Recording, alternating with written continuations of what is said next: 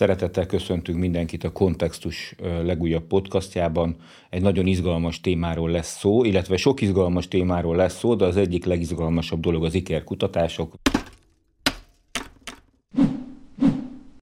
Köszöntelek téged itt a stúdióban, Pári Andrást. Én Pillók Péter vagyok, a Századvég Társadalomtudományi Kutatócsoportjának vezetője, és valami olyasmiről lesz szó, ami abszolút érinti a családokat, a demográfiát, a népesedést.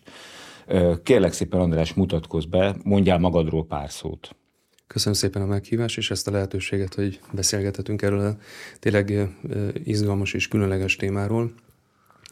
Hát én 2010-11 óta foglalkozom ikerkutatással, és főleg demográfiai, szociológiai szempontból, tehát az ikreknek a családokkal, ikres családoknak a különböző aspektusaival, különböző demográfiai, szociológiai tényezőivel. Most egy időben picit vissza is mennék, nekem nincs ikerkötődésem. Mindig ez az első kérdés, amikor ikerkonferenciákon megjelenek, és ránk sütik ikerkutatókra ezt a bélyeget, hogy akkor biztos azért kutat valaki ikreket, mert ő is, ő is iker. Nekem nincs ikertestvérem, felmenőim között sem tudok arról, hogy lennének ikrek. A feleségem ágán már viszont vannak iker ö, ö, unokatestvérek. Én 2006-ban végeztem a Pázmány Péter Katolikus Egyetem szociológia szakán, szociológusként, majd 2013-ban elvégeztem a a Károly Gáspár Református Egyetemen a jogászképzést is, és igazából amikor ebben a köztes időszakban a Központi Statisztikai Hivatalban dolgoztam, akkor találkoztam IKER adatokkal, és ott volt az a feladatom, hogy népesedési statisztikai adatokat ellenőrizzek, és ezeknek a módszertani előkészítésében, ezeknek a módszertani ellenőrzésében vegyek részt, és ott találtam, ott találkoztam először így közvetlenül IKER statisztikai, IKER születési adatokkal, és ott vettem észre, hogy hát a 90-es évek második felétől iszonyatosan megemelkedett a, az IKER születések száma. És akkor először ezt jeleztem ott, a, ott házon belül, hogy itt valami módszertani hiba lehet, és akkor felhívták a figyelmet, hogy nincs, nincs, nincs hiba, és valóban nem is volt hiba, uh-huh. viszont volt egy nagyon érdekes társadalmi jelenség, ez pedig az ikerszületések számának megemelkedése, ami mögött rengeteg okot látunk, és uh-huh, rengeteg uh-huh. okot ismerünk, és én, nekem ez az érdeklődésem innen, innen indult. Uh-huh, uh-huh. Még hogyha visszamegyek az időben, tehát én 2006-ban végeztem a, a Pázmányon, és azt megelőzően pedig hát a Panahi Bencés gimnáziumban érettségiztem, és valószínűleg ez a ez a kutató érdeklődés, ez, ez erre az időszakra nyúlik mm. vissza, mert ott a, a középiskolában kaptam, vagy kaptuk meg ezt a, ezt a fajta érdeklődést, hogyha valami érdekel minket, uh-huh. akkor menjünk utána, járjunk utána, és ne hagyjuk annyiban a, ezeket az érdeklődésünket, vagy ezeket a kérdéseket, uh-huh. amik motoszkálnak bennünk. Uh-huh. És ez annyira motoszkált bennem, annak ellenére, hogy nincs ilyen kötődésem, hogy, hogy ebből most egy PHD téma is kialakult, és a, a doktori iskolában, a Pécsi Tudományegyetemen. Az ikrek termékenységi mintázatából próbálok valamiféle újszerű dolgot kihozni, és ebből szeretnék egy, egy nagyobb kutatást végezni, amit talán nemzetközi szinten is fognak uh-huh. használni az iker kutatók, mert ilyen jellegű témával nem, nem foglalkoznak. Uh-huh. Említetted ezt, hogy nincsen ilyen értelemben személyes kötődésed. Ugye nekem is egyből ez jutott eszembe, hogy honnan, honnan ismer az ember, hogyha ő maga nem iker, és nem olvasta a Két Lotti című könyvet, akkor, akkor milyen, milyen kapcsolódási pontok lehetnek, akkor nálad ez egyértelműen egy szakmai irány a KSH-n keresztül láttál bele ebbe a területbe. Pontosan, igen, tehát ez egy szakmai érdeklődés volt, egy módszertani érdeklődés, és ebből nőtte ki magát, ami utána tehát sok szakirodalom olvasást vont magával, és ott ismerkedtem meg jobban ezzel a, ezzel a területtel. Érdekes, mert most egy két, másfél hónapja volt a Nemzetközi Iker konferencia, ezt nagyon nagy örömmel fogadtam, meg fogadtuk ikerkutatók, uh-huh. magyar ikerkutatók, hogy Budapesten rendezték meg a Sotén, és ez a második alkalom, amikor nemzetközi ikerkonferenciát szerveztek Magyarországon, és itt rengeteg területről, főleg orvosi, genetikai területről érkező kutatók jöttek Magyarországra, de volt néhány pszichológus, szociológus is, aki, aki előadott, és itt azért kiderült itt a kávézások, meg szünetek alatt a mhm, mhm. beszélgetések során, hogy azért, azért nem vagyok egyedül. Tehát akinek, uh-huh. akinek nincs sikertestvér, és úgy kutatik reket, uh-huh. tehát hogy megvan másokban is ez a ez a fajta érdeklődés. Uh-huh, uh-huh. Sokszor egyébként azt kapják meg az ikrek, akik ikrekkel foglalkoznak, tehát ikerkutatók, elfogó, hogy elfogultak. Uh-huh. Lehet benne valamiféle igazság, de én azt gondolom, hogy ha valaki módszertanilag, szakmailag úgy közelít egy témához, akkor ott, ott semmi, semmi kivetni valót nem, uh-huh, nem, uh-huh, nem találunk egy, egy álnaív kérdést engedj meg magadnak. Ugye hát azért is álnaív, mert én ismerem az életpályádat, de hogy mivel foglalkozik egy ikerkutató? Tehát ugye szokták ezt mondani, hogy egy tűzoltó mit csinál reggel, ha fel kell. Mivel foglalkozik egy ikerkutató, hogyha csörög a vekker? Hát én, én a Kopmári Intézetben dolgozom, ott családkutatásokkal foglalkozunk, és igazából nekem ez az ikerkutatás, ez az ikerkutatói lét, ez egy kvázi hobbi. Ilyen képzés nincs is, úgy tudom, sem mhm. Magyarországon, sem máshol Európában. Tehát ez egy, ez egy interdisziplináris, tehát több tudományágat érintő terület.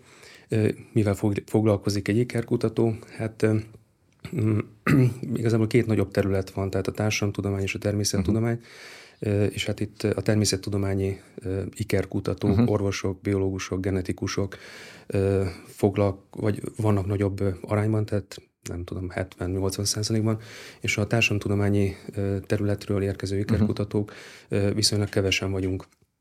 Viszont ezek a természettudományi kutatások mindig a társadalomtudományi nagy keretekre számítanak, és igazából a társadalomtudományi oldalról, tehát én szociológusként, jogászként az ikres családokkal foglalkozom. De van olyan ikerkutató, szintén társadalomtudományi oldalról, aki az ikreknek a jólétével, pszichológiai uh-huh, uh-huh, uh-huh. boldogság, elégedettség vizsgálatukkal foglalkozik. Egyébként Hollandiában ez most nagyon aktuális és nagyon, nagyon érdekes irány, ez a well-being téma uh-huh. ikrek esetében.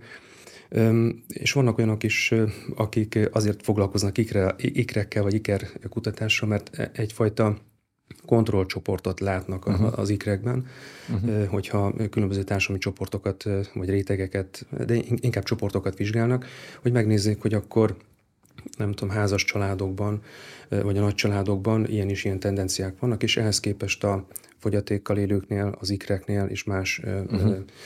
családtípusoknál ezek, ezek a tényezők hogyan alakulnak. Uh-huh. Úgyhogy nem tudom, hogy válaszoltam a kérdésedre, de ez, ez nagyon szertágazó és nagyon interdisziplináris jelleg, tehát ez az IKER kutatás, ez, ez nagyon összetett és nagyon, nagyon hogy mondjam, ilyen sokrétű. Amikor először beszélgettünk, és mondtad, hogy te ezzel foglalkozol, akkor én egy kicsit meg is lepődtem, hogy mit keres egy szociológus ezen a pályán.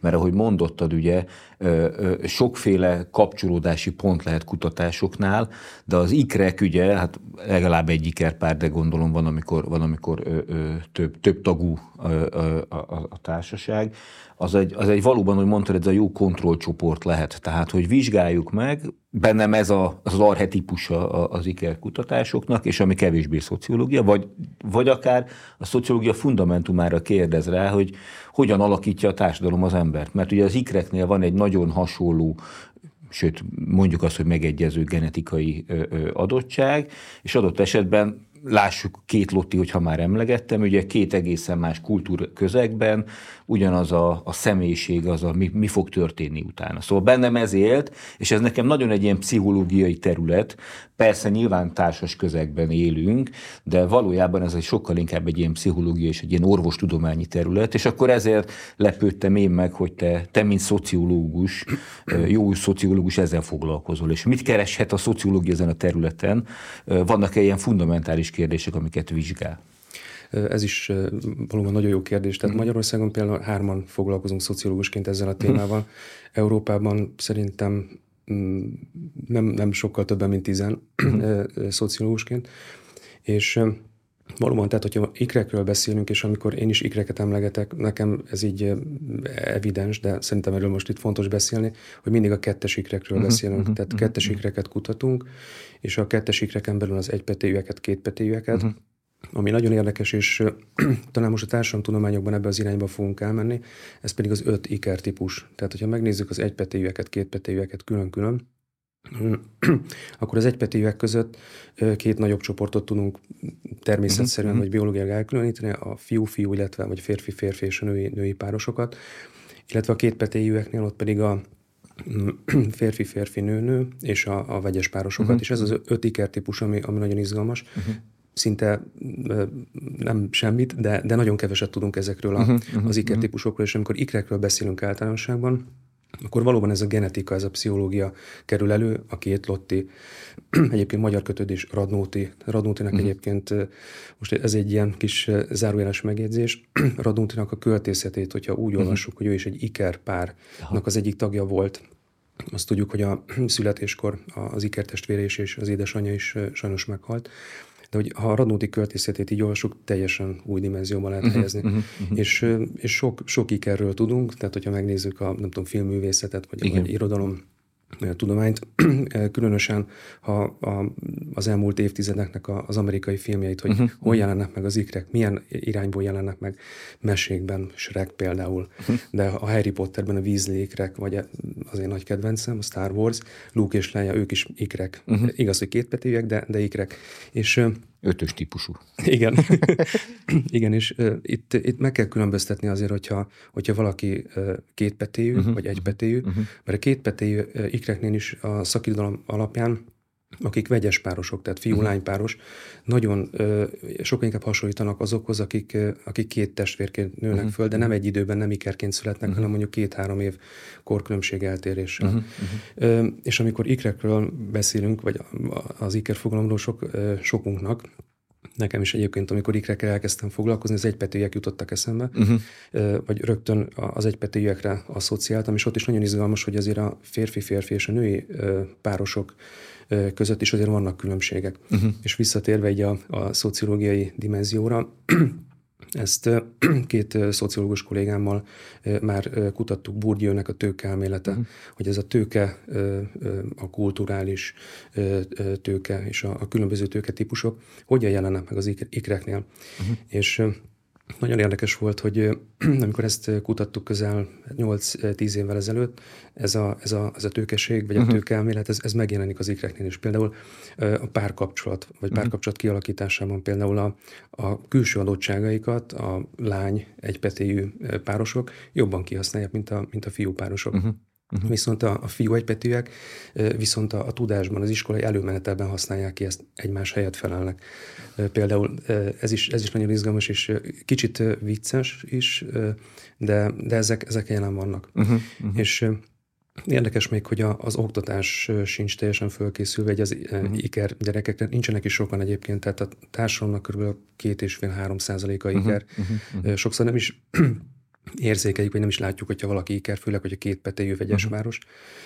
De hogy ezek, ezek, ezek nagyon érdekes, és sokszor ilyen kicsit ilyen vicces dolgok is lehetnek, amikor mondjuk egymás helyett felelnek a, uh-huh. a, mhm. az iskolában. Nekem általános iskolában volt egy ikerpár osztálytársam, illetve hát egy pár. Minden bizony a két petélyűek voltak, hiszen a fiú ikerpár egyébként, a az egyik őjük nyitotta a tornasort, a másik zárta. Tehát körülbelül két fej különbség volt közöttük, úgyhogy ebből a szempontból ők nem feleltek egymás helyett, mert azonnal kiszúrtuk, de mégiscsak volt egy ilyen plusz kohézió, összetartó erő kettőjük között, ami túlmutatott talán ezen a testvériségen, azt gondoltuk. Tehát úgy érzésre, érzésre ez volt meg. Mik azok a, a témák, amik, amik szociológiai szempontból izgalmasak lehetnek az ikreknél. Most mondtad, ugye akartam is kérdezni, hogy mekkora a, a, a, a, a társadalom belüli arányuk, és még egy nyelvész kérdés, csak hogy tényleg spammeljelek a kérdéseken, még egy nyelvészeti jellegű dolog, hogy hogyan kell mondani azt, hogy iker, ikerpár, ikrek, mi van, ha több ikerről van szó, mint... Szóval, hogy van egy ilyen kis nyelvi döccenő ebbe, ikerkutatóknál valószínűleg kevésbé, hiszen nap mint nap ugye előfordul ez a fogalom és a nyelvhasználat, de, de bennem mindig van egy ilyen kis döccenő, hogy akkor most hogyan, hogyan kell ezt helyesen mondani, vagy mi a terminus technikus a szociológusok között.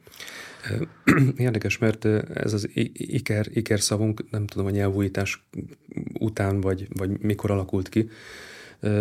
Azt tudom, hogy a reggel csodaszarvasról, uh-huh. ott Hunor és Magor megjelenít, és talán így, így szerepel, hogy a Hunos Magor két dali, a két egy testvér. Tehát Aha. itt, nem tudom, általános iskolai, középiskolai tanulmányaimból visszaemlékezve, volt egy kis lábjegyzet, egy testvér, egy elő iker. Uh-huh. Tehát, hogy mm, régen nem volt erre szavunk, ikerként használjuk, és itt a, a magyar nyelvben, tehát az ikrekre, ikrekre értjük a kettes ikreket, a hármasokat, a négyeseket, Aha. az ötösöket. Hatosokról nem nagyon beszélünk, mert nem is nagyon születtek. Aha.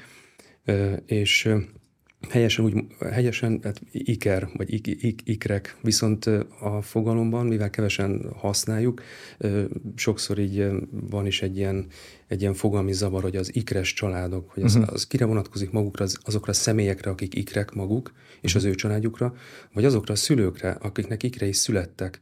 Okay. Itt sokszor van ilyen fogalmi zavar, én is, amikor készítettem ilyen publikációt, akkor ezeket, vagy készítek publikációkat magyar nyelven, sokszor kapok vissza ilyen lektori jelzést, hogy akkor itt most mire gondolok, mit is jelent ez. Nehéz, nehéz, amikor egy ilyen speciális fogalommal dolgozunk. Egyébként, hogyha hármasokról, vagy hármas ikreknél többes ikres, ikrekről beszélünk, uh-huh akkor, akkor, akkor itt többeseknek szoktuk őket aha, aha. hívni. Nagyon kevesen vannak. Egyébként az iker népességen belül, tehát hogyha azt a a két és fél három százalék populációnak a populációt nézzük meg, hogy ott hogyan alakul uh-huh. a kettesek, hármasok, vagy kettesek és többeseknek a megoszlása. Körülbelül 95-96 százalék, de volt már olyan év, amikor 97 százalék volt a kettes ikreknek Aha. az aránya. Uh-huh. Tehát amikor ikrekről beszélünk, akkor a 97 százalékos valószínűséggel kettesekről Kettes. Aha, aha. beszélünk, vagy gondolunk, de hát a, a fennmaradó 2-3-4 százalék, vagy akár 5% volt olyan év is, amikor megközelítette a, a többeseknek az aránya a 4,5-5 százalékot, ott hármasok és négyesekről beszélünk. Uh-huh, uh-huh. Érdekes, hogy ötös ikrek legutóbb 87-ben, 1987-ben születtek, uh-huh. és azt megelőzően azt talán 83-ban, és ott volt egy 50 év kihagyás, tehát 33 uh-huh. 1933-ban született az első ötös ikerpár, akik élve születtek, és akikről így tudunk így a, a uh-huh. statisztikában. Uh-huh. Hatosok nem születtek, vagy nem, nem történt élveszületés. Aha. És egyébként a világban, tehát vajon ez az ötös, amit mondasz, ami Magyarországon így viszonylag ritka dokumentáltan, a világban azért a 9-es, van olyan? 9-es? 9-es igen. igen. Csak az a baj, hogy, vagy az a probléma, hogy mivel ikerkutatás, statisztikai nyilvántartások, különböző országok, hmm. különböző kultúrák, vannak olyan országok, ahol nem hogy az ikerekről, vagy az iker születésekről, hanem magukról a születésszámokról sem Igen. tudunk sokat. Egyébként ezen az iker konferencián, ami másfél hónapja volt, ott uh-huh. fölmerült több kutató részéről is, hogy a, a dél-amerikai, illetve az ázsiai, néhány ázsiai országnak a nyilvántartását egyáltalán nem ismerjük, uh-huh. és az nagyon izgalmas lenne ott látni ezeket, a, ezeket az iker arányokat, mert, mert azt látjuk, hogy különböző rasszok között uh-huh. van, van eltérés, és jelentős uh-huh. eltérés uh-huh. van.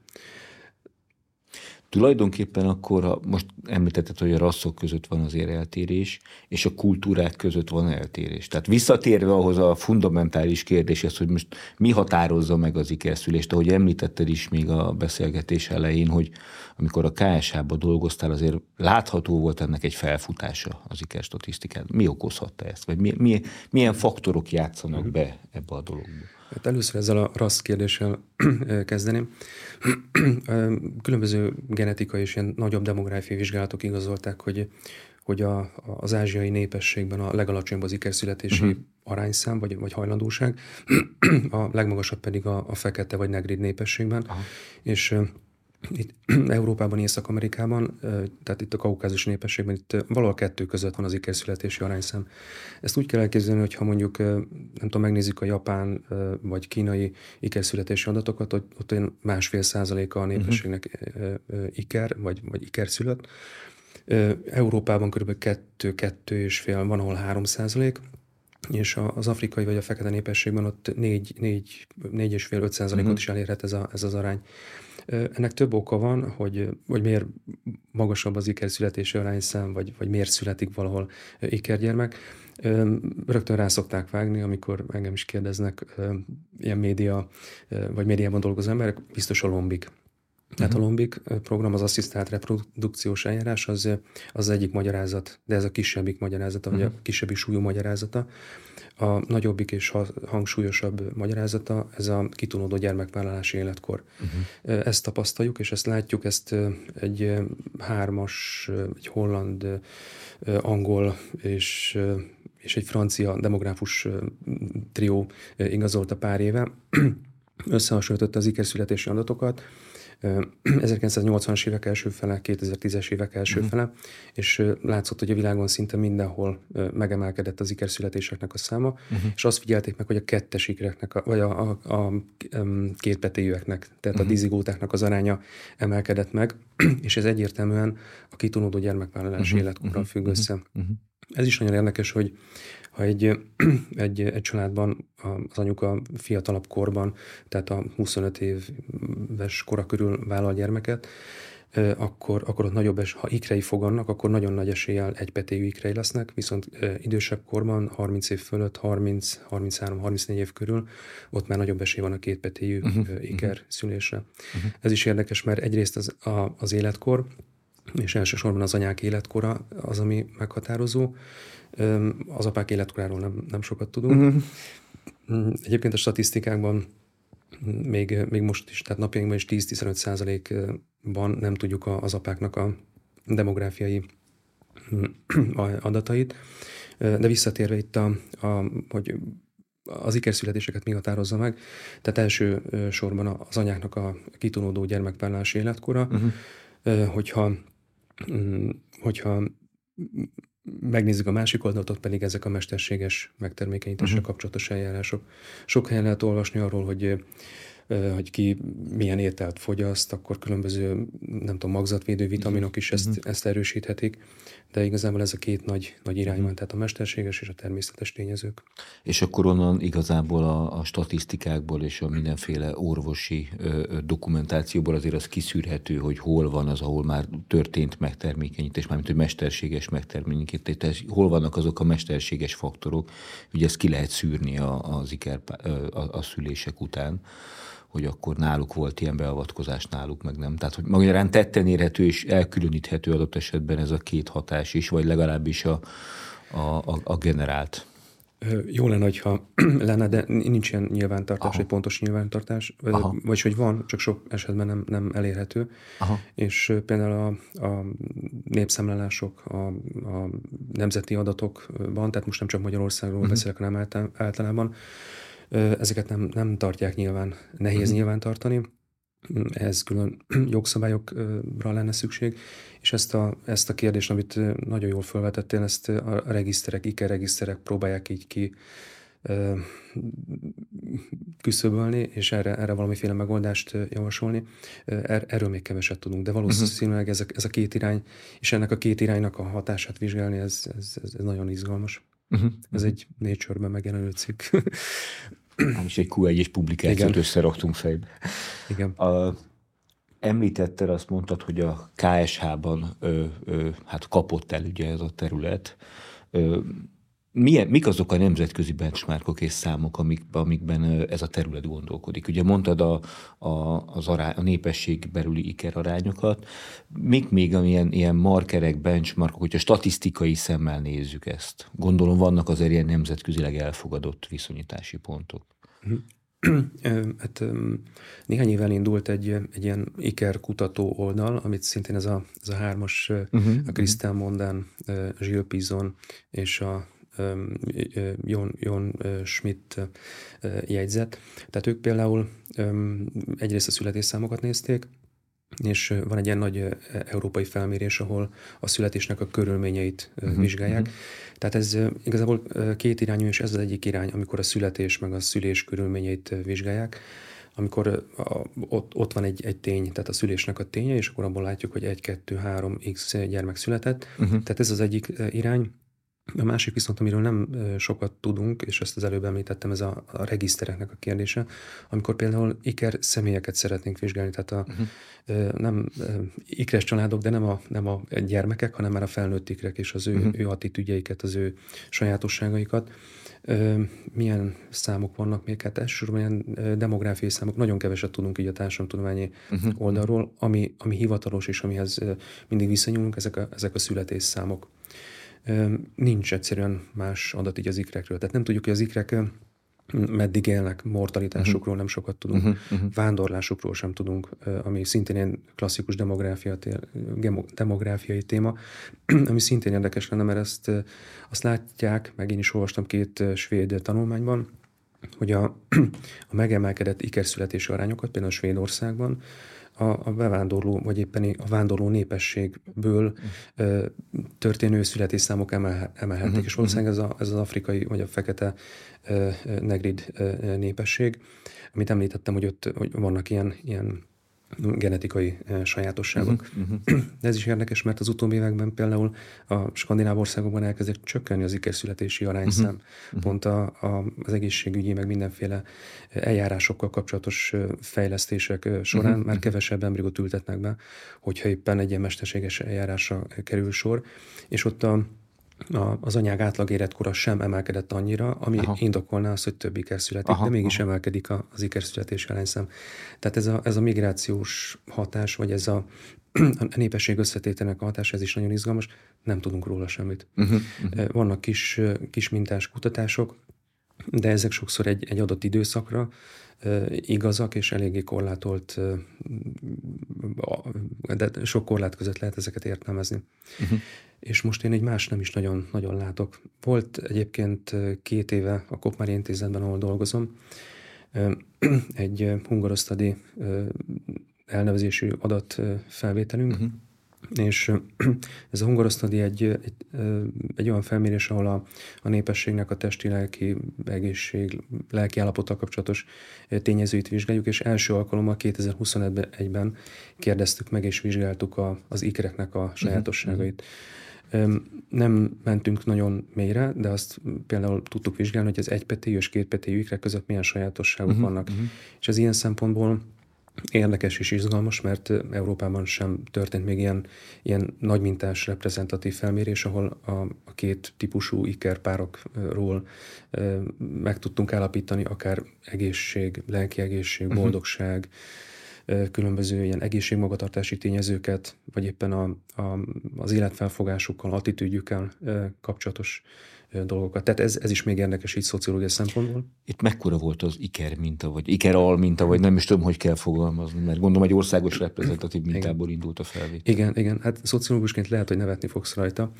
Orvosoknál ez nagyon komoly eredmény. Mm. 105 fő mm-hmm. volt. Mm-hmm. 7000, 7000 fős mintából 105 fő, ami egyébként tehát így reprezentálja a népességen belüli arányt, véletlenszerű minta, mm-hmm. és Ilyen albontásokat nem tudtunk megnézni, tehát hogy most a 20 és 24 éves ikrek, mondjuk a egypetéjű női ikrek, akik ebben a korcsoportban vannak, milyen sajátosságaik vannak, mert értemszerűen ez, ez néhány tíz főt jelentett, amiről, tehát ebből a népességből nem tudunk ilyen messze menő következtetéseket lemonni, viszont azt tudjuk használni, hogy az egypetéjűek, kétpetéjűek között milyen sajátosságok, uh-huh. különbségek mhm. vannak, és érdekes, mert én testvérkapcsolatokat vizsgáltam ebben a kutatásban. Külön az ikreket, ikreken belül egypetéjűek, kétpetéjűek, és azokat, akiknek nincs testvérük, illetve akiknek van legalább egy testvérük, uh-huh. tehát ketten nőttek fel a családban, ez a klasszikus Magyarországon, illetve akik nagy családban nőttek föl, tehát legalább kettő testvérük van, tehát így hárman vannak, vagy, vagy, vagy többen. Vagy többen. Uh-huh. És nagyon érdekes, hogy hogy az iker, tehát az ikerek külön az egypetéjűek, kétpetéjűek milyen testvér típushoz vagy testvér mhm. mintázathoz uh-huh. mutatnak hasonlóságot vagy különbséget. Nem is, nem is gondoltuk volna. És mi jött ki egyébként? Mert ez, ez, ez a másik nagy sztereotípia, amit én is el, előttem ugye itt a beszélgetés elején, hogy az ikreknél szokták azt mondani, hogy különösen erős az összhang közöttük, erősebb adott esetben, vagy más jellegűbb, sokkal mélyebb tud lenni, mint sima testvérek között. Igen, ez az iker kötődés, és ez az iker kapcsolat, ez megvan. A, különösen az egypetéjűeknél uh-huh. is izgalmasan, hogy most a férfiaknál vagy a nőknél erősebb, ezt nem tudjuk, de ez majd egy következő kutatási uh-huh. téma. És érdekes, hogy az egypetéjű ikrek, vagy iker párosok nagyon nagy hasonlóságot mutatnak egyrészt azokhoz, akiknek nincs testvérük, ezt is mindjárt elmondom, hogy miért, illetve uh-huh. azokhoz, akiknek egy testvérük van, tehát akik ketten nőttek föl. Uh-huh. A kétpetéjűek pedig azokhoz, akik, akik nagy családban nőttek föl. Uh-huh. Nagyon érdekes, mert hogyha megnézzünk egy, egy egypetéjű ikreket nevelő családot, ott sokszor, a, vagy minden esetben a, a szülőknek, szülők részéről, mindkét szülő részéről nagy bevonódást uh-huh. vár, várnak egy a gyerekek, és hogyha megkapják ezt a szülői segítséget, támogatást, akkor nagyon szép eredményeket uh-huh. érnek, vagy érhetnek el. És ezt látjuk azoknál is, akiknek nincs testvérük, tehát egy, egykeként nőttek föl, uh-huh, uh-huh. hogy ott is, hogyha megkapják ezt a figyelmet, több külön órára járhatnak, és, és hasonlók. Az egypetéjűeknél is így van általában, hogy, hogy ugyanolyan órára íratják őket, mert akkor nem kell két külön helyre vinni uh-huh. őket. Tehát hasonló mintázatokat mutattak még a kétpetéjűeknél, ahol tudjuk, hogy vannak vegyes párosok is, uh-huh sokkal inkább ezt a, ezt a nagycsaládos motivumot, vagy nagycsaládos uh-huh. attitűdöt mutatták. Érdekes egyébként, hogy a gyermekvállalási hajlandóságukban, vagy hogy mit gondolnak arról, hogy mennyi, egy, mennyi az ideális gyermekszám egy uh-huh. családban. az ikrek általában a nagy családot preferálják. Aha, aha. Érdekes, hogy a, a, a kétpetéjű ikreknél ott, a, ott, ott még ennél is nagyobb családot uh-huh. preferálnak. Valószínűleg azért, mert a, a kétpetűjeknél még van egy további testvér, tehát hogy ott hárman, legalább hárman vannak a családban. Uh-huh. És ez is egyébként visszakapcsolódik, és visszaigazolja a szakirodalmat és a, a demográfiát, hogy az édesanyáknak a kitoródó gyermekvállalási életkora, később vállalnak gyereket esetleg, vagy ha később vállalnak gyereket, akkor már ott van megelőző egy, kettő, három uh-huh. gyerek, akkor ott, és akkor születnek ikrek, akkor, akkor ez teljesen logikus magyarázat arra, hogy ott ezt a nagycsaládos, vagy sok testvéres uh-huh, attitűdöt uh-huh. mutatják a, a kétpetélyek. Uh-huh, uh-huh. Az előbb még szerettem volna mondani, de egy elkanyarodtam, hogy a, a, a gyermekszám, a szülések száma, uh-huh ez is nagyon megemeli a, az iker születéseknek a, a, a számát és a, a, az iker foganásnak az esélyét. Nem véletlen itt most megint itt a rasszok közötti, uh-huh. tehát szociológiai értelemben és genetikai értelemben rasszok közötti különbséget, hogyha megnézzük. Nem véletlen, hogy a Afrikában, Nigerben például, ahol ilyen hetes, majd, majdnem nyolcas termékenységi arányszámot látunk, ott szinte, statisztikailag szinte minden családban kellene, hogy legyen egy ikerpár, mert általában a 7.-8. szülés alkalmával statisztikailag uh-huh. több mint 50% esély van arra, hogy valakinek ikrei szülessenek. Uh-huh. Uh-huh. Tehát a szülések száma is emeli uh-huh. annak az esélyét, hogy, hogy valakinek ikrei szülessenek. Uh-huh. És ebben benne van sajnos az a szomorú tény is, hogyha, hogyha halva születés, vagy, vagy abortuszok, vagy, vagy bármilyen más tényező ö, így közbejátszik, tehát a, a szülések várandóságoknak a száma emeli ezt az esélyt. Ezt akartam is egyébként kérdezni, hogy... Lelőttem megint, bocsánat. Nem, de sőt, én örülök, mert hogy akkor nem felejtem el ezt az irányt, de ugye az iker terhesség, várandóság, születések, azért, ahogy mondtad, a nevelés is egy bonyolultabb, és mind a, mind a szülőpár involváltságát kell, hogy, hogy magával hozza ideális esetben. Mennyire bonyolult maga a várandóság, mennyire bonyolult maga a, a szülés, születés, ugye itt azért mégiscsak, hát sokszor azt látom én, amennyire ugye emlékszem a, a, a szülőszobai tapasztalataim alapján, bár nem, nem vagyunk iker, iker szülők, vagy ikrek szülei, de hogy azért... Ikres szülők. Ikres szülők, bocsánat. hogy azért alacsonyabb a, a, a fiziológiai értékei, súly, magasság, akár az abgár, akár bármi olyan dolog, ami, ami valahogy a, a fizikai kondíciót jelzi születéskor, azok általában nem olyan szépek és jók az ikreknél, gyakrabban előfordul, bár biztos ezt te majd mondod, de hogy ö, előbb születik a kiírt időpontnál, komplikációk bonyolultabbak. Szóval egy ikres szülésre azért úgy érzem, hogy jobban rá kell készülni, ebből az is következik, hogy nagyobbak a, a, a komplikációk és nagyobb a problémának az esélye. Hogy látod ezt, vagy, vagy hogyan van ez a valóságban? Teljesen egyetértek, és nagyon jól összefoglaltad. Valóban, tehát ez egy, ez egy kockázati, a, a nők számára egy, egy ikervárandóság, ez, ez, egy, ez egy veszélyeztetett helyzet. Sok ikervárandós hölgy vagy anyuka már a várandóságának a közepén, vagy a, a, a vége felé már, már nem, nem dolgozik, vagy nem dolgozhat egyszerűen nem, nem arra vagyunk így, vagy nem feltétlenül arra vagyunk teremtve, hogy egyszerre több uh-huh, gyermeket uh-huh hordjon ki hanem általában egy gyermeket. Ez valóban egy ilyen veszélyeztetett uh-huh. helyzet. Igen, alacsonyabb súlyjal születnek.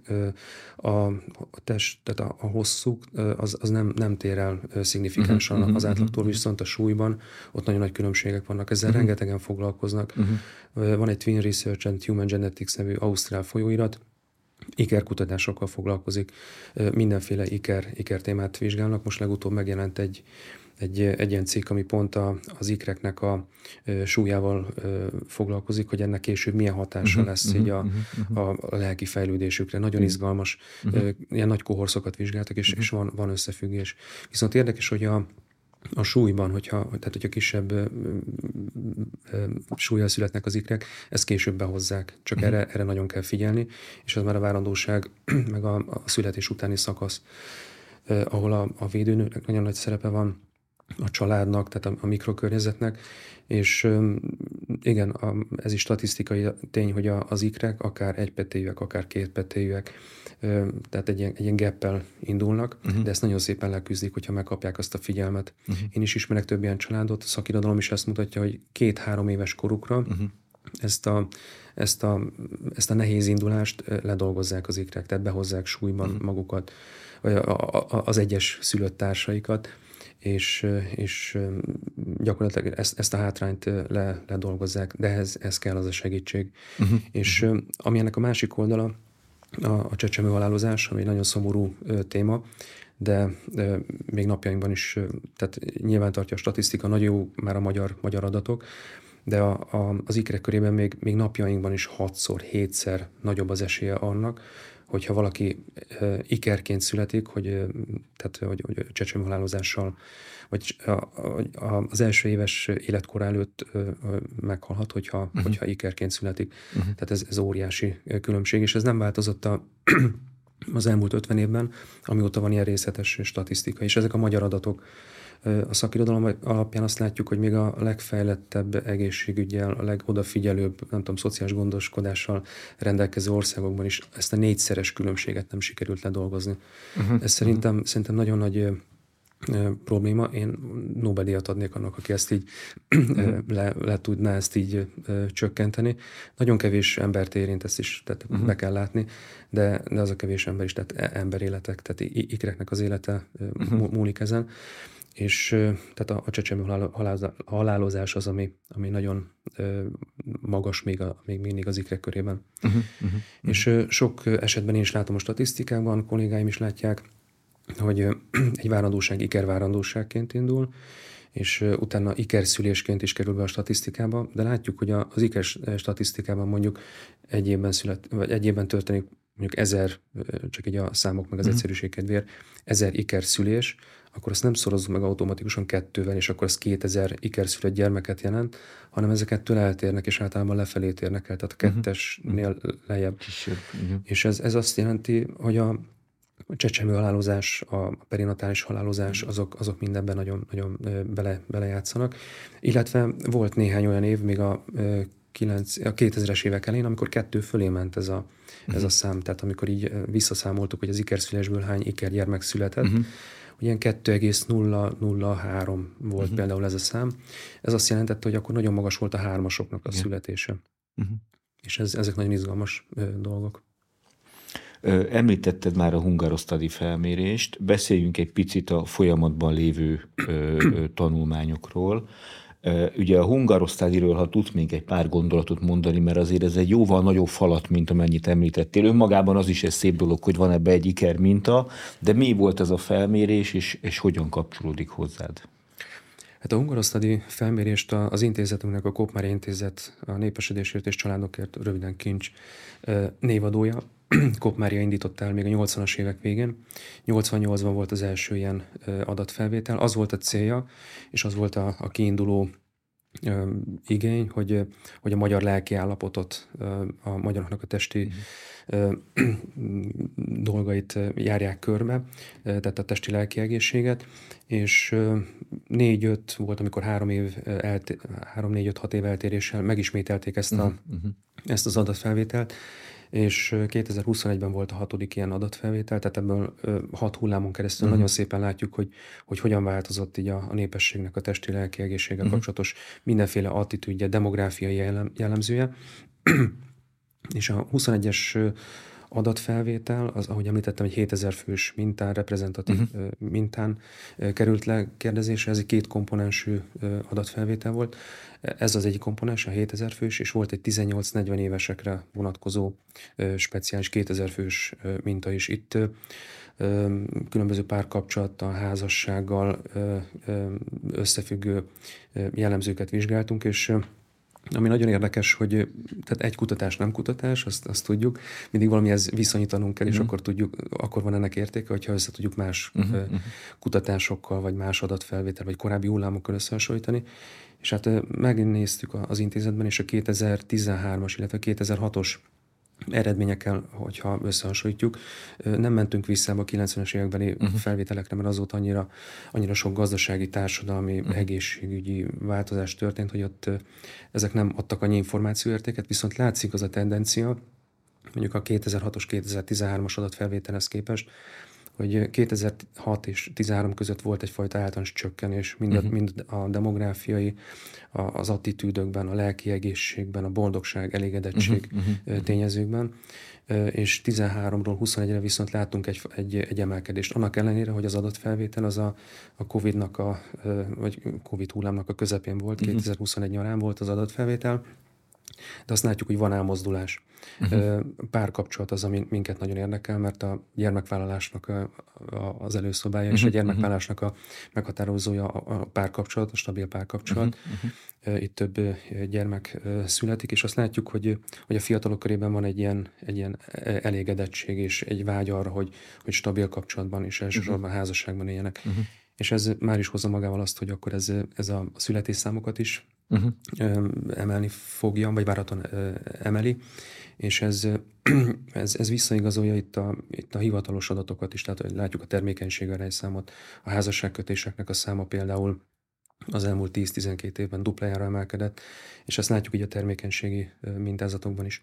De visszatérve még itt a hungarosztadira, a boldogság, elégedettség az, ami, ami, amit körbejártunk és voltak ilyen pszichológiai témák is, illetve egészség magatartással kapcsolatos irányok is, mint, mint az alvás, uh-huh. alvás mennyisége, vagy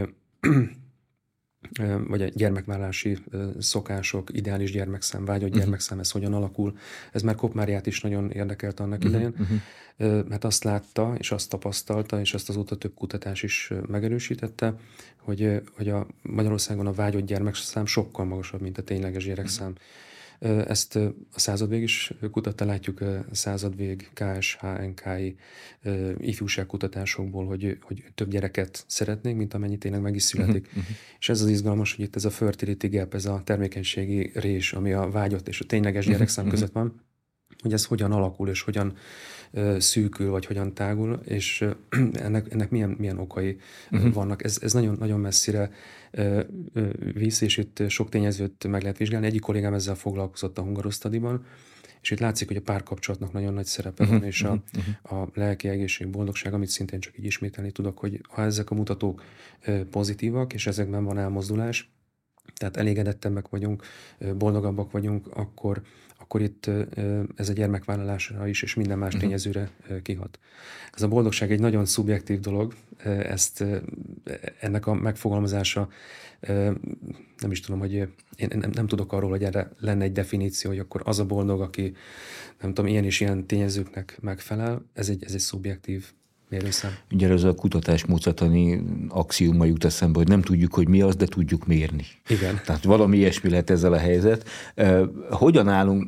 Egy, egy, egy klasszikus szociológus sztereotípia, ugye, hogy azt hiszem Bután, ami nagyjából ez az 5 dolláros GDP szinten mozgó ország, a leg leghappinesebb, leg, legboldogabb ország a világon, ugye szokták ezt mondani. Nyilván ez mindig arra szokott lenni egy példa, hogy akkor itt sok minden függ az anyagi jóléttől, de valójában az, az csak egy mellékszál is adott esetben. Hogy áll Magyarország az ilyet, ilyen formán, amit említettél, változás azért van a, a, a, a kognitív, nem tudom én, képzetek terén, meg az elvárások, attitűdök szintjén, de hogyan állunk egyébként külföldhöz képest ebben az értelemben. Van a hungarosztáliban valamiféle kikacsintás más, akár közép-kelet-európai, akár európai benchmarkra, vagy, vagy hogy látod te ezt egyébként máshonnan adott esetben? Igen, hát a hungarosztali az Magyarországra fókuszált, ezt, ezt nem is tudjuk összehasonlítani uh-huh. Mhm. más országokkal, aztán egy ilyen eurosztadi elnevezést uh-huh. kaphatna, de nagyon jó lenne. Egyébként ez nagyon jó felvetés, hogy akár Kopmária hagyományát ezt így továbbvinni és így kiterjeszteni. Nem, nem tudjuk a hungorosztadi adatokat összehasonlítani, viszont vannak olyan mérőszámok, amiket akár a GDP, amit említettél, vagy ez a termékenység arányszám, vagy vagy több olyan tényező, amivel össze tudjuk hasonlítani uh-huh. a, a, az országokat, boldogság, elégedettség. Ezeket, ha jól tudom, az Eurostat összegyűjti más mhm. országok uh-huh. adataitól. A KSH is méri a boldogság, elégedettség uh-huh. szintet. A Kopmária Intézetben mi is ezt minden hónapban ö, vizsgáljuk és mérjük, és nagyon szépen leképeződik az, ami így a társadalomban megjelenik, akár gazdasági, akár korcsoportos jellemzők alapján. Mm, hát nemzetközi kitekintésben most egy picit visszakérdeznék, hogy konkrétan mire... Szoktuk azt mondani, hogy hát ugye ez a most csak ilyen sztereotípiák jutnak eszembe egyébként, hogy, hogy sosem elégedettek a magyarok, mindig kiskapúznak. Ugye van egy ilyen akár a szocializmusban magunkra vett attitűd, Szóval, hogy ezzel hogyan állunk, hogyan, hogyan éljük meg a mindennapokat más országokhoz képest. Valami ilyesmi az, ami, az, ami érdekelne. Ugye ez a félig üres vagy félig tele a pohár. Uh-huh. Ha egy amerikait megkérdezünk, biztos, hogy félig tele lesz. Ha egy magyart kérdeznénk meg, akkor pont ugyanarra a pohárban lévő vízmennyiségre azt mondaná, hogy az félig üres. Ugye ez a perspektívikus különbség. Ebben, ebben látsz-e valami elmozdulást, változást, vagy, vagy igaz-e még ez, ez a dolog, ami, ami ami, ami egy sztereotípia is lehetne akár, remélem. Értem, értem a kérdést. Hát a hungarosztadiban csak a magyar adatokat látjuk, uh-huh. és itt igazából ez a két mutató, pontosan a három mutató, boldogság, uh-huh. elégedettség és az anómia az, ami, amit, amit itt vizsgáltunk, és van, van elmozdulás, tehát uh-huh. boldogabbak, elégedettek vagyunk, legalábbis a szubjektív uh-huh. vélemények alapján úgy érzik a, a 18 évesen idősebbek, hogy, hogy boldogabbak, egészségesebbek, elégedettebbek, akkor egy ilyen anomia indexet is kialakítottunk a, a hungarosztaniban, és ott is látszik, hogy akik, akik itt a társadalmi elégedettséggel, tehát ezzel az anómiával tudnak azonosulni, azoknak az aránya nagyon lecsökkent. Tehát nem szűnt meg, de, de, de lecsökkent, tehát ebből is azt látjuk, hogy, hogy van egy ilyen elmozdulás. Ezek a sztereotípiák meg valóban, tehát ez lehet, hogy ilyen magyar sajátosság, vagy gondolkodás, mm-hmm. vagy a mhm, mhm. nyelvünkből fakad, de, de vagy a történelmi múltunkból az elmúlt... Nem vagy tudom, hogy a hang is mondta himnuszunkból, ugye? Akár, igen, igen, igen. Tehát, hogyha így visszamegyünk, nem tudom, 400-500 évre, mm. vagy akár 150 évre, látunk olyanokat, amik így, amik így belénk kivódtak, mm-hmm. és mhm. hajlamosak vagyunk azt nézni, hogy most az félig üres, vagy félig teli. Mm-hmm. um, igen, ez, ez, ez érdekes kérdés. E, ennyit látunk így a hungarosztadiból. Nagyon izgalmas lenne, hogy tehát így fölvetettük, hogy egy ilyen eurosztadi uh-huh. kiterjeszteni. Uh-huh de ennek, ennek, ennek más feltételei, meg keretei uh-huh, vannak. Uh-huh. A folyamatban lévő dolgokról még egy pár gondolat. Ugye készül egy kötet, amiben ö, tulajdonképpen te a gyermekvállalás tudatos, de tudatosan nem gyermekvállalókra koncentrálsz az elemzésben. Ugye ez, ez azért, azért is izgalmas, kicsit párhuzamváltva az ikerkutatásoknál, mert az ikerszülőknél ugye pedig egy plusz vállalás van, hogyha úgy tetszik. Ugye nyilván ott egy, egy, egy helyzettel szembesülnek a szülők. A másik felén meg, hogyha ezt egy ilyen skálának képzeljük el, akkor a másik felén pedig lehetnek azok, akik tudatosan nem akarnak egy gyermeket sem. Ugye ez egy nagyon fontos diskurzus demográfiai szempontból. Mi az, amit találtál, találtatok, milyen attitűdökre vezethető vissza a, a tudatos gyermektelenség? Igen, tehát nálunk a Kopmária Intézetben van egy családtudományi kollégium, és itt a kollégium keretében készült egy kiadvány 2022-ben, ez a Család Gyermekjövő című kiadvány, és itt tíz tanulmányt publikáltunk, és ebből az egyik a, a, a kutatótársaimmal készült téma, ez a tudatos gyermektelenség, vagy gyermekvállalás uh-huh. elutasítása. Uh-huh. és erről, erről publikáltunk. Ennek is van szakirodalma, tehát ez nem, nem újdonság. Uh-huh Viszont érdekes megállapításunk, hogy mi nem általában a, a, a gyermekvállalási korú népességre fókuszáltunk, hanem kifejezetten a 25-44 évesekre uh-huh. és a felsőfokú végzettséggel rendelkezőkre. Uh-huh. Mert azt gondolom, ez egy nagyon érdekes csoport gyermekvállalási szempontból is, akik felsőfokú végzettséggel rendelkeznek, jobb munkaerőpiaci lehetőségekkel rendelkeznek, jobb anyagi körülményekkel uh-huh rendelkezhetnek, nem feltétlenül rendelkeznek, de rendelkezhetnek, illetve az egészség tudatosságuk is, is látszik, hogy eltér a, mhm, közé, mhm. a többi iskolai végzettségű uh-huh. személyhez képest.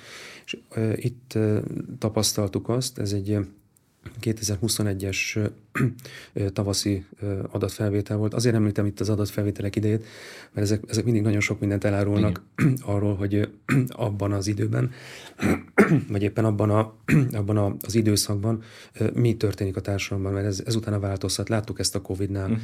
láttuk a tavalyi uh, ukrán-orosz háború kitörése, uh, kitörését követően is, hogy hogyan változtak meg uh, az attitűdök. Mm, és ez azért érdekes, mert az akkori, tehát 21 tavaszi attitűdöket vizsgáltuk ebben a csoportban, és azt tapasztaltuk, hogy iszonyatosan magas, ilyen 31 százalékos a gyermekvállalás elutasításának uh-huh. a mhm. hajlandósága, uh-huh.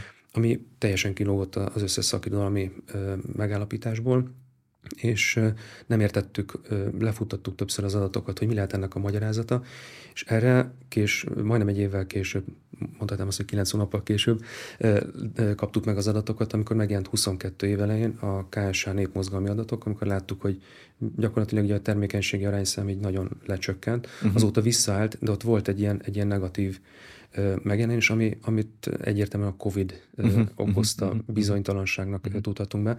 Tehát ezek a, ezek a társadalmi dönt, vagy ezek a családi döntések, ezek, ezek, ezekre hat mindegy egészségügyi helyzet, egy gazdasági helyzet, mindegy társadalmi változás, tehát ezek nagyon szépen leképeződnek, és a demográfiában ezek nem rögtön jelentkeznek, uh-huh. hanem időben eltolódva.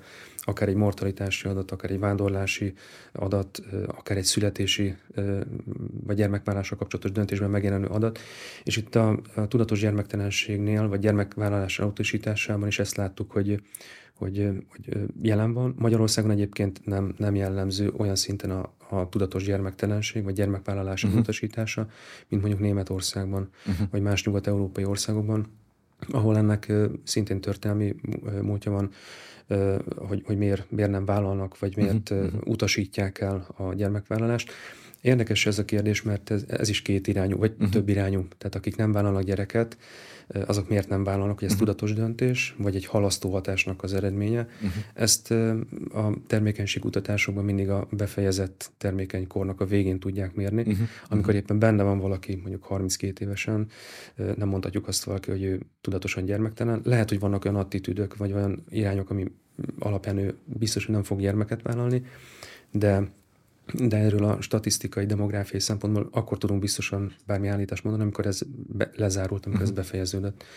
És ilyen szempontból ez a, ez a kutatásunk egy picit így kilóg a, a szakirodalmi eredmények között, viszont uh, én azt gondolom, hogy ez egy, ez egy nagyon jó előrejelzés volt, így a mintavétel szempontjából, hogy, hogy ezt, ezt, ezt láttuk előre. Uh-huh, uh-huh. Beszéljünk egy picit a családmodellekről, családformákról. Ugye, aki egy picit is foglalkozott demográfiával, vagy, a, vagy az elmúlt húsz évben valamelyik ország híradóját megnézte Európában, az nagyon nagy eséllyel hát találkozott ennek némi vetületeivel. Ugye, hogy látod, sokféleképpen beszélnek a hagyományos, meg nem hagyományos családmodellekről. Hogy néz ki ez egy, egy, egy demográfus, egy, egy kutató szemével? Hogy, mi történik most a családformákkal, és vannak-e esetleg, mert hogy valahogy az embernek az az élmény, hogy mindig fölbukkan valami újféle, újféle fajta olyan konstelláció, együttélési forma, családforma, vagy háztartásforma, hogyha úgy tetszik, ugye, amiről idáig nem tudtunk, nem is gondoltunk, hogy lehet ilyen. Hogyan néz ki ez a turbulensen vált változó világ a te szemedbe. Hát ez érdekes, mert hogyha megnézzük, Európában tavaly, tavaly előtt kb. 4 millió gyermek született, azt látjuk, hogy mennyi az egy gyerek, vagy egy gyermekes családban élő gyermek, két gyerekes, három gyerekes, vannak különböző uh-huh. irányok, hogy említette, tehát hagyományos, nem hagyományos családmodell. Én itt mindig az ikreket hozom példaként, és ellen példaként pedig a nem hagyományos családmodellben élő családokat, hogy ikerszületések például Magyarországon, de arányaiban Európában is uh-huh. hasonlóan vannak. Tehát mondjuk 90 ezer gyermek születik Magyarországon egy évben, az elmúlt 3-4 évnek a statisztikai átlagai alapján, és ebből kb. 1400-1500 iker szülés Uh-huh. Tehát ez a, ez a szülésnek a uh-huh.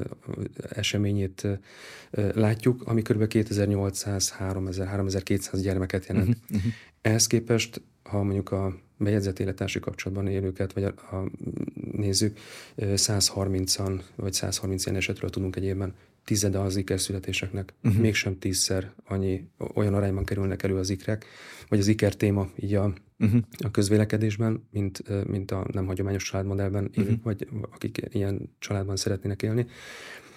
Én azt látom, hogy a tradicionális gondolkodás az nem csak Magyarországon, hanem Európa többi országában is markáns és meghatározó. Uh-huh. Vannak persze olyan társadalmi csoportok, esetleg olyan régiók, ahol, ahol ez megbélenhet, de, de ez, a, ez a tradicionális gondolkodás, ez, ez jelen van, és én úgy látom, hogy ez jelen is fog maradni, hogyha erre vonatkozott a uh-huh. kérdésed. És Hát még amit, amit látunk itt a termékenységi arányszámok, meg a, a termékenység, tehát én mindig ebből az, old, vagy erről az oldalról mhm. közelítek. Volt Európában egy, egy komoly visszaesés, most ilyen 1,53-as termékenységi arányszámról tudunk, hogy ennyi, ennyi az uniónak az átlaga. Ehhez képest a KSH más adatot tart nyilván, mint az Eurostat, de az Eurostat adatai szerint Magyarországon 1,61 ez a mhm. mutatószám, ami magasabb, mint az EU átlag. És ez mhm. az elmúlt pár évben haladta meg a, a magyar termékenységi uh-huh. adata az EU átlagot. Tehát Magyarországon van egy ilyen, egy ilyen erősödés, vagy egy ilyen reneszánsz a, a klasszikus, vagy tradicionális uh-huh. családmodellnek. Ezt látjuk ifjúságkutatásból, a legutóbbi a 2020-as ifjúságkutatás volt, hogy ott is megvan a fiatalokban, a 18-29 éves fiatalokban ez a, ez a hajlandóság és vágy arra, hogy stabil párkapcsolatban uh-huh. éljenek, és ennek a ennek a, a keretei a, a házasságot jelentik, nem feltétlenül az mhm. élettársi kapcsolatot, de ez látszik egyébként Európa szerte, ez demográfiai tanulmányok bizonyítják, hogy hogy sok országban a házasságnak az előszobája az élettársi kapcsolat, uh-huh. amiből később lehet házasság, de vannak olyan országok, ahol viszont az élettársi kapcsolat szintjén megreked, vagy megmarad ez a, uh-huh. ez a kapcsolat, és, és így, így élnek családok. Uh-huh. Ez, ez eltérő kulturális, társadalmi hagyományokat mutat, meg, meg feltételez. Uh-huh és nem tudom, hogy válaszoltam a kérdésedre, mert ez nagyon összetett, és nagyon átfogó, és nagyon... Szertágazó a dolog, Szertágazó. abszolút, abszolút. Látsz-e olyan ö, új családformákat? Ugye van nagyon sokféle ilyen némi hangzatos, meg, meg mindenféle elnevezés, együttélési formákról, típusokról. Van-e ebbe esetleg valami újdonság, valami változás? Hát a családfogalomnak a pluralizálódása, uh-huh. ez a sok színűsége, vagy sok fajta családtípusnak a megjelenése, ez a családszociológusokat már évtizedek óta uh-huh. foglalkoztatja, és azt látjuk, hogy, hogy nagyon sok családtípus van már, tehát ezt a, ami még egy 30-40 évvel ezelőtt még Andorka Rudolf idejében könnyen értelmezhető volt, ez ma már sokkal több családtípust jelent. Uh-huh. Én azt gondolom, és talán ezzel családszociológusként remélem nem vagyok egyedül, hogy nagyon fontos megnézni, hogyha ezeket a családtípusokat vizsgáljuk, akkor mennyi családról beszélünk, uh-huh. ez hány embert uh-huh. érint. Uh-huh. Én a saját témámat hozom, iker, vagy ikres családok, tudom, hogy ez a népességnek a két és fél három százalékát érinti, nem egy markáns szám, uh-huh. de vannak olyan családtípusok, vagy formálódó családtípusok, amik egyszerűen, tehát statisztikailag nem is jelennek meg. Uh-huh. Ja, uh-huh. Tehát csak egy elméleti egy, lehetőség. Egy elméleti lehetőség, ami, ami úgy gondolom, hogy ezeket helyén kell kezelni, és uh-huh. ennek a társadalmi súlyúnak megfelelően mert, mert ezek nagyon fontosak. Tehát a házasságban született gyerekek száma még mindig a legnagyobb, a házaspáros kapcsolatoké. Annak ellenére, hogy ezek, ez a családtípus Magyarországon még mindig, mindig markáns, de néhány uh-huh. európai országban már csökkent, de, de nem lehet megkerülni ezt a, ezt a családtípust. Ez azt hiszem talán Amerikában van egy ilyen silent majority és loud minority uh-huh. megfogalmazás, nem feltétlenül szociológiai, sokkal inkább uh-huh. ilyen szociálpolitikai vagy politikai megfogalmazás, én azt gondolom, hogy ebben a témában, vagy amit említettél, uh-huh. itt is ez, ez, ez megjelenik. Tehát, hogy uh-huh. akik sokan vannak, természetesnek veszik, ezt nem beszélnek róla. Uh-huh. Ez is egyfajta gond, gondolkodás, de ez már ilyen szociálpszichológia, vagy inkább ilyen társadalomfilozófiai irányba visz. Egy másik nagy forró topik, vagy hot topik manapság az a technológia hatása hogy látod abba, arra a szeletre, amire te rálátsz, amivel foglalkozó családok és ikrek, hozzá ez valami újat, jelent ez bármit is ebbe a dologba? Alakít-e a szociológiai kontextuson, hogyha úgy tetszik? Hú, a mesterséges intelligencia például? Az is, és a, a kütyű, ugye ez a gyakorló szülőként, ezt szerintem úgy szokták hívni a szülők, hogy a kütyüzés. A kütyüzés. És ami minden, ami ehhez csatlakozik. Erről nagyon sok diskurzus szól, hogy ez mit okozhat és mit nem. De hogyan látod azon a területen, amire rálátszott ez? Hozzá valami fundament, vagy csak az általános társadalmi változás hozza magával? Hát erre van egy gyakorlati, meg egy elméleti válaszom is. Mm. Gyakorlati, mint szülőként, elméleti, mint, mint kutatóként. Hát a gyakorlatban azt látom a gyerekeimen, hogy ez, ez nagyon nagy kihívás nekünk szülőknek, hogy hogyan mm-hmm. kezeljük, mm-hmm. meddig kezeljük ezt nem, nem lehet megtiltani a gyerekeknek, de kordában kell tartani. Azt vizsgáltuk mi is a Kopmári Intézetben, hogy a, meglátom más kutatásokból is, hogy a, hogy a Covid-nak milyen, milyen hatása volt itt az online tér felé terelődésben, és ez mennyi képernyőidőt, mennyi plusz képernyőidőt uh-huh. rakott a, a gyerekekre, akik eleve már eddig is, és most még több, mostanán egy picit kevesebb, de, de a Covid alatt nagyon sok időt töltöttek képernyő uh-huh. Ez a kütyüzés, ez, ez, egy, ez egy nagyon komoly kihívás. Ez a, a, a közösségek, a társadalmi kapcsolatok, a, a kohézió, és nem csak a családon belüli kohézió, uh-huh hanem itt a, a közösségi kohézió, tehát a uh-huh. nem iskolai, nem tudom, osztályok, vagy éppen iskolán kívüli kis közösségeknek a, a, a szerepét azt gondolom, hogy fontos erősíteni. Ez, ez, ez magánvélemény, uh-huh. mert ezek, ezek mind, mind megjelennek. Ezek mellett nem lehet elmenni, ezeket nem lehet, nem lehet kizárni, de hát ez a technológiai fejlődés ez egy, egy új kihívást ad, és uh-huh. visszatérve az előző kérdésed a családformálódásokra, itt én azt gondolom, hogy hogy a, a jövőben ez is valamilyen szinten, tehát ez a kütyű technológia, hogy új, új irányokat fog majd elindítani, azt nem tudom még, meg nem látom, hogy milyen irányokat, de ez, ez, a, ez a technológiai vagy technológia bevonódása, uh-huh. ez, ez, ez, ez nagyon fontos, és ezt, ezt nem lehet megkerülni. Hát sokszor ugye mondták azt, hogy akkor a, a nagymama Skype-ol a Londonban élő unokájával, tehát hogy ennek egy, akár ennek új pozitív dimenzió is lehetnek ugye ennek a dolognak. Tehát, hogy ez egy nagyon érdekesen alakítja akár a földrajzi mobilitásban is, ez, ez egy komoly, komoly tényező lehet. Az IKER kutatásokra még egy fél gondolattal visszatérve, mi az a legérdekesebb dolog, amire te, te ráláttál az IKER kutatások kapcsán? Tehát van-e olyan dolog, ami, amire fölkaptad te is a fejed, mint, mint ezüst hátú IKER kutató, hogy akkor ez, erő, erre te se gondoltál, vagy, vagy, vagy mi lehet egy ilyen, egy ilyen kedves dolog, ami, ami, ami meglepő volt számodra? Hát még mindig van egy ilyen kérdés, amire még nem csak én, de egy, ezen a nemzetközi mhm. konferencián is mhm. többször mhm. elmondták a nem sokkal tapasztaltabb, nem tudom, kutató genetikusok, hogy még, még most sem tudjuk, hogy azok az ikrek, amikor megfogannak, hogyan és miért uh-huh. fogannak meg. A mesterséges megtermékét, tehát a mesterséges eljárásokban látjuk asszisztált reprodukciót, uh-huh. ott van egyfajta emberi beavatkozás, uh-huh.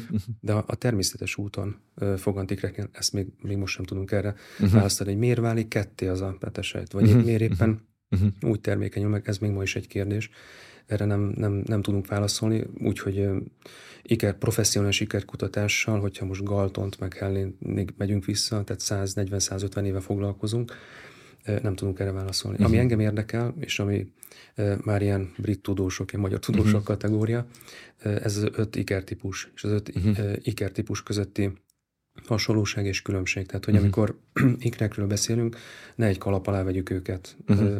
Próbáljuk meg valahogy megkülönböztetni őket, még akkor is, hogyha kevesen vannak és kevés embert érint. És ami konkrétan engem érdekel, hogy a, a, ezek a családból áthagyományozott minták, akár gyermekvállalási, akár párkapcsolati uh-huh. minták, amit, amit tovább visznek a szüleiktől, ezek hogy, hogy jelennek meg, uh-huh. és ezek, ezek mennyire markánsak az ikreknél. Tehát például egypetéjű női párosnál azt tudjuk, hogy egypetéjűek nagy valószínűséggel fiatalabb korban vállalta őket az, uh-huh. az édesanyjuk.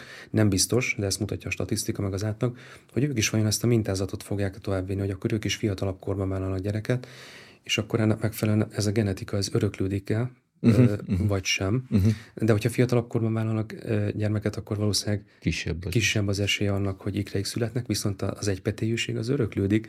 Tehát ez, ezzel lehet, hogy ezt, ezt a az egész mintázatot föntartják. Uh-huh, Tehát ezek, ezek olyan kérdések, amire, amire nem tudunk még ma válaszolni. Uh-huh. Szerintem ez még egy 25-30 év biztos, hogy uh-huh. nemzetközi szinten, hogy, hogy ilyen szinten így az ikrekre uh, tudjunk választ, vagy iker mintázatokra tudjunk választ adni amiben már így nagy előrelépés van ez a két petéjű vegyes párosok, hogy ott a testvérkapcsolatok, ezek a mintázatok, uh-huh. ezek, ezeket nagyon szépen össze lehet hasonlítani, hogy ahol mondjuk két gyermek van egy családban, két-három évkor, vagy két-három éves korkülönbséggel születnek, hogy ők nagyon hasonló mintázatot mutatnak, mint a, mint a két petéjű vegyes párosok, uh-huh. hogy ott őket össze lehet hasonlítani. És uh-huh. sokszor azt is látjuk, hogy vannak olyan családok, ahol mondjuk 10-15 év korkülönbséggel születik, egy, vagy születik két lány, és szinte össze vannak nőve, hallják egymás gondolatait, 150 uh-huh. kilométerrel arrébb van az egyik, mint a másik, és fája foga fölhívja, hogy jól vagy. Tehát ezt olyan családokban, meg olyan uh-huh. testvéreknél is látjuk, akik nem ikrek. Uh-huh. De ez a testvér kapcsolat, ez, ez már ilyen pszichológiai irány, de hogy ezek, ez, ezekkel, ezekkel még a tudománynak foglalkoznia kell. Uh-huh. Kifejezetten érdekes lehet, ahol mondjuk már vannak gyerekek, és úgy érkezik egy ikerpár, Igen. hogy ott milyenek a, ugye az ikerpár önmagához képest, a két tagja mit, hogyan zárja magát össze, és akkor a testvérekhez képest milyen a viszony. Ez is nagyon izgalmas, igen. Uh-huh. És azt látjuk egyébként, hogy ahol, ahol ikrek születnek, és már vannak gyerekek, akkor ott az első, tehát a gyerm, az egyes gyermek és az iker gyermekek között nagyon pici a korkülönbség. Uh-huh, uh-huh. Tehát egy-másfél év, az, ott nagyon nagy esély van arra, hogyha nagyon kis várakozás követően vállal egy család következő gyermeket, hogy ott ikrek szülessenek. Viszont annak az előnye, hogy együtt nőnek föl. Uh-huh. És egy érdekes tényező, hogyha valahol tehát már született egy egyes gyermek, majd egy ikerpár, hogy utána már nagy valószínűséggel nem fognak több gyermeket vállalni. Uh-huh, uh-huh, Tehát a, uh-huh. az esetek 90%-ában. Uh-huh. Tehát látszik egy ilyen ív is igen, tulajdonképpen. Igen. Aha, aha. És erre, ezt nem is említettem, nagyon sokat lehet erről beszélni, uh-huh. hogy ez a két gyermekes családmodell, ez még ma is nagyon tradicionális, vagy nagyon, nagyon beleívódott így a gondolkodásunkba. Uh-huh. Tehát ott, ahol például elsőre ikrek születnek egy családban, szinte biztos, hogy nem születik, nem születik több, több gyermek, aha, igen. Aha, aha. Tehát ez is, ez is érdekes, aha, akár egy családpolitikai vagy demográfiai szempontból, hogy, hogy az ikerség, meg az ikerszületés azt hogy határozza meg. És nem feltétlenül azért, mert, vagy egyrészt azért, mert, mert ezt látjuk, ezt hozzuk otthonról, az elmúlt, nem tudom, 50-60 évben ez alakult ki, hanem azért is, mert egyszerre két gyereket fölnevelni és elindítani, az azért nagy anyagi, lelki, meg hát egészségi teher is. Tehát ott, itt gondolok az alvásra, vagy nem, nem alvásra. Uh-huh, uh-huh, uh-huh, uh-huh. Ö, az ikrekről azt gondoljuk, hogy hát tök egyformák, vagy hát legalábbis az egypetéjükről. Ugye nyilván az elmúlt egy órában pont azt beszéltük végig, hogy de nem, nem ez a helyzet. Ugyanakkor van-e a te praxisodban, a te eddigi kutatói tapasztalataid során olyan helyzet, amikor te is fölkaptad a fejed arra, hogy na hát ez aztán tényleg egy különböző vagy két különböző ember ez az ikerpár, tehát mint hogyha közük sem lenne adott esetben egymáshoz. Tehát valami olyan más életpályát írtak le, annyira más dolgokat csináltak, vagy nem esik messze az almafájától teljes képzavarral élve. Tehát, hogyha egy ikerpár van, akkor annyira nem tudnak eltávolodni egymástól adott esetben. Hogy látod ezt? Ez jó kérdés. Mennyire hasonlók ezek az életutak? Én azt látom, hogy a, az ikrekre inkább jellemző ez, hogy uh-huh. hasonló életutat uh-huh. járnak be, vagy hogyha különböző pályát választanak, akkor is valahogy, valahogy tartják a kapcsolatot, uh-huh. és tudnak egymásról. Ismerünk olyan ikerpárokat, talán a legelső ilyen ikerpár, Bibliában jelenik meg, Jákob és Ézsau, egy tálencse története, elsőszülötti jognak az átadása, a két fiú, két petéjűek, tehát az is nagyon érdekes, mert ott, ott jelent meg először, rivalizálnak, az egész életüket ez, ez hatja uh-huh. Nem sokat tudunk róluk, de ami a Bibliában megjelenik, és az életük végén, amikor ö, különválik a, a, az életük, ott a elsőszülötti jog megharagszanak egymással, különválik a, a két fiúnak az élete, hogy időskorúban, amikor ö, találkoznak, egymás nyakába borulnak és kibékülnek. Uh-huh. Tehát ez, ez egy kétpetéjű ikrekre vonatkozó uh-huh. érdekes életút, de na, na, nagyon különbözőek. Tehát vannak olyan egypetéjű ikrek, és ezzel egy amerikai pszichológus Nancy Segal, vagy Segal foglalkozik már évtizedek óta.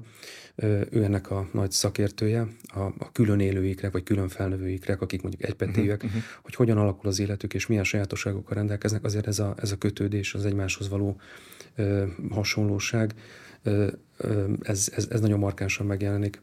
És ez a, egyébként a, a ikerkutatóknál, a pszichológusok körében a legizgalmasabb téma most, hogy a külön élő ikrek, vagy külön felnövő ikrek, uh-huh. akik nem is tudnak egymásról, például örökbefogadásra két különböző családhoz kerültek, vagy különböző kontinensre, vagy különböző éghajlatra, uh-huh. vagy, vagy ö, különböző társadalmi rétegbe kerültek, hogy ők hogyan, hogyan fejlődnek, és mi alakítja az életüket.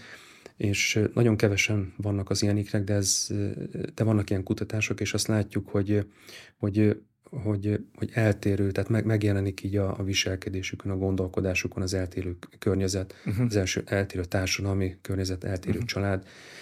Ezek, ezek így valóban tehát így, így megjelennek. Uh-huh. És érdekes, tehát Erről sem beszéltem, ez is érdekes, hogy van egy modell, amit az ikerkutatók használnak, vagy használunk.